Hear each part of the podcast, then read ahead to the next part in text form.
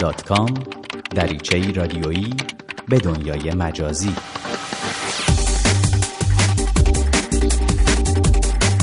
سلام. در برنامه دیگه از سری دات کام با من حامد پارسی همراه هستید. تا با هم گشت و گذار رادیویی دیگه داشته باشیم در دنیای اینترنت و فناوری های جدید. در برنامه این هفته پرونده ای برای اسکایپ باز کردیم و به این می‌پردازیم که اسکایپ چیه چقدر برای ارتباطات میانفردی ما امنه و چه اپلیکیشن ها و نرم افزارهای رقیبی برای اون وجود داره.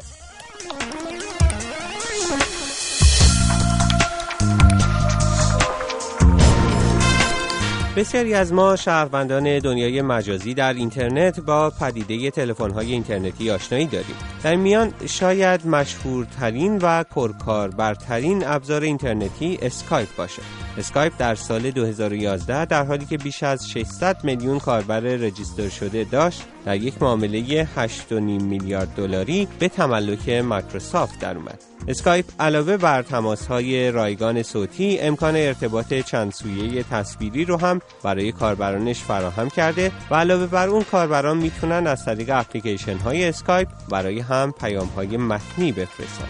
همچنین شما می‌تونید شماره ویژه اسکایپی خودتون رو داشته باشید و از دیگران بخواین به جای تماس با شماره تلفن شما به این شماره اسکایپی زنگ بزنند و شما تماس رو بر روی تلفن ثابت یا همراه خودتون دریافت کنید. اسکایپ علاوه بر برنامه های کاربردی گوناگونی که برای رایانه های ویندوزی، مکبوک ها و سیستم های لینوکسی داره، اپلیکیشن های مختلفی هم برای دامنه متنوعی از سیستم های عامل موبایلی داره و هر گوشی هوشمندی که امروزه در دسترس کاربران قرار داره نسخه قابل انطباقی از اسکایپ برای اون تهیه شده. اسکایپ البته تنها نرم افزاری نیست که ارتباط رایگان متنی صوتی و تصویری رو فراهم می‌کنه و نرم افزارهای گوناگون دیگری هم با ویژگی های کم و بیش مشابه این امکان رو به کاربران میدن. نرم افزارهایی که پرکاربرترین اونها رو در بخش تکنولوژی های امروز این برنامه مرور خواهیم کرد. شنونده برنامه دات کام هستید اما شمار قابل توجهی از کاربران ایرانی شاید از زمان تشدید محدودیت های ارتباطی به ویژه از دوره سرکوب اعتراضها به انتخابات ریاست جمهوری خرداد 88 نرم افزارهایی مثل اسکایپ رو به عنوان راهی جایگزین برای ارتباطات تلفنی انتخاب کردند. چرا که به عقیده اونها ارتباطات تلفنی احتمالاً بستری قابل نفوذتر برای مأموران امنیتیه. با این حال همواره برای کاربران اینترنتی شائبه نفوذ حکومت‌های سرکوبگر در ارتباطات صوتی اینترنتی نظیر اسکایپ وجود داشته. اما این موضوع تا چه حد درسته؟ آیا اسکایپ بستر واقعا امنی رو برای ارتباطات میان فردی فراهم می‌کنه؟ و اینکه هکرها و حکومتها تا کجا می‌تونن به حیات خلوت اسکایپی ما نفوذ کنند؟ این موضوعیه که چارلز رکنگل گزارشگر رادیو اروپای آزاد رادیو آزادی برای یافتن پاسخ اون به سراغ یکی از متخصصان حوزه امنیت سایبر رفته گفتگویی که توسط همکارم هانا کاویانی به فارسی برگردونده شده فعالان سیاسی اجتماعی مدت هاست که از سکایپ به جای تلفن منزلشان یا تلفن همراهشان یا اما موبایل استفاده می کنند. چرا که خطوط این تلفن ها بسیار راحت توسط دولت ها خصوصا دولت های سرکوبگر شنود می شود و راه را برای بازخواست، بازداشت یا محاکمه افراد باز می کند. اما این روزها این سوال مطرح شده که آیا استفاده از نرم افزارهای اینترنتی امن است یا خیر؟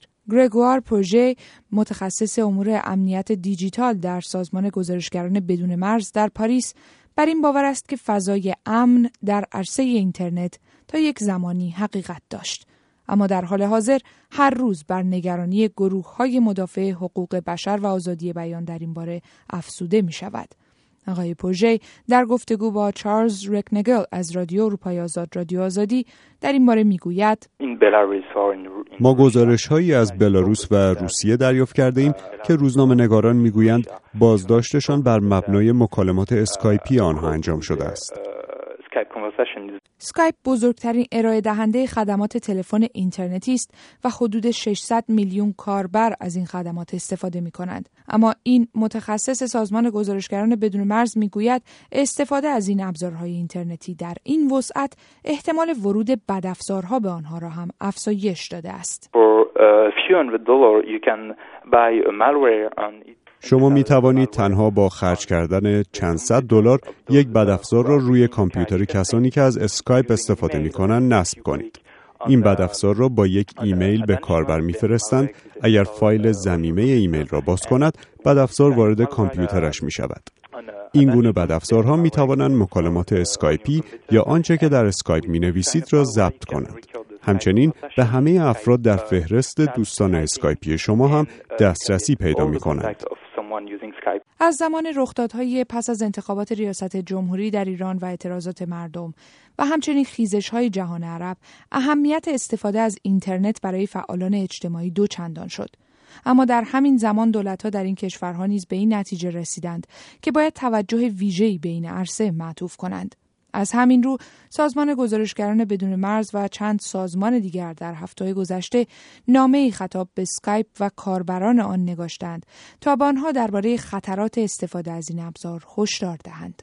این سازمان های مدافع آزادی بیان و حقوق بشر از سکایپ خواستند تا میزان محرمانه بودن اطلاعات کاربران را برای آنها روشن کند. صاحب سکایپ غول دنیای مجازی مایکروسافت است سکایپ هشت سال پیش گفته بود که سیستمش کاملا امن است اما از زمان خریده شدن اسکایپ توسط مایکروسافت در دو سال پیش هیچ اظهار نظری در این باره تا کنون ابراز نشده است. در حالی که کاربران در انتظار این اظهار نظر از سوی مایکروسافت و سکایپ هستند برخی از متخصصان محرمانه ماندن اطلاعات به فعالان اجتماعی سیاسی پیشنهاد می کنند که درباره های ارتباطی بر روی اینترنت کمی بیشتر فکر کنند. گرگوار پوژه از سازمان گزارشگران بدون مرز در این باره می‌گوید شاید باید از خود بپرسید آیا واقعا باید از طریق اینترنت این مکالمه را انجام دهم؟ چت کافی نیست و اگر چت برای شما کافی است می توانید از طریق راه های جایگزین و کدگذاری و رمزگذاری در برخی سرویس های اینترنتی فضایی امنتر برای خود و سایرین به وجود آورید. متخصصان و تحلیلگران این حوزه به کاربران پیشنهاد می کنند که همیشه سیاست های ارائه دهندگان این خدمات را بررسی و به طور دقیق مطالعه کنند. اینکه تا چه حد ممکن است اطلاعات کاربران بر روی اینترنت در اختیار دولت ها قرار گیرد و چه زمانی دولت ها می توانند این اطلاعات را درخواست کنند یکی از مسائل مورد مناقشه بین دولت ها و شرکت های اینترنتی است. تکنولوژی های امروز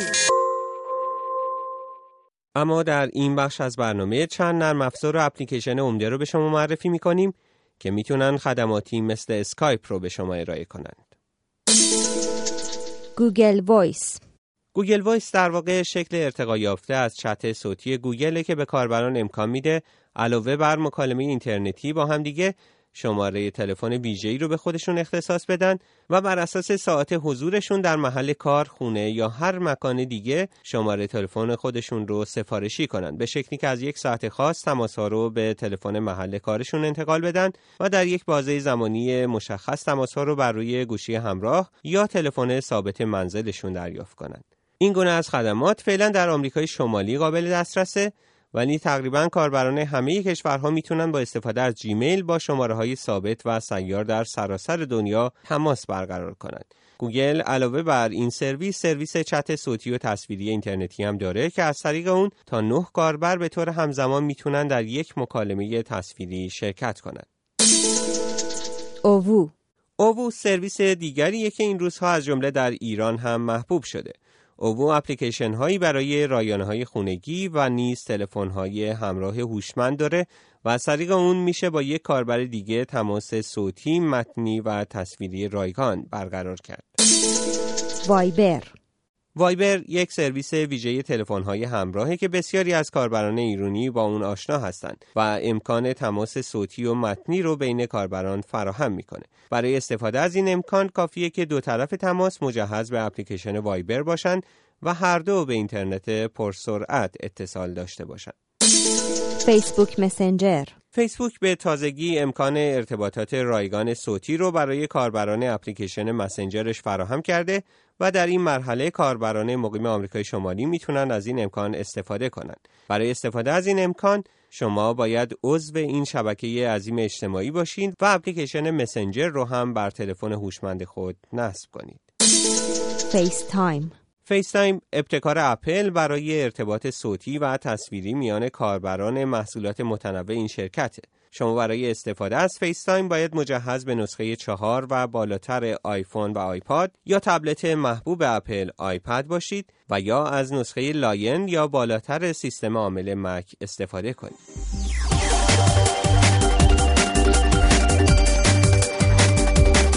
به پایان برنامه دیگر از سدیه دات رسیدیم. با ما به نشانی الکترونیکی .com at در تماس باشید یا ما را در صفحه فیسبوکی این برنامه به نشانی facebook.com فردا دنبال کنید.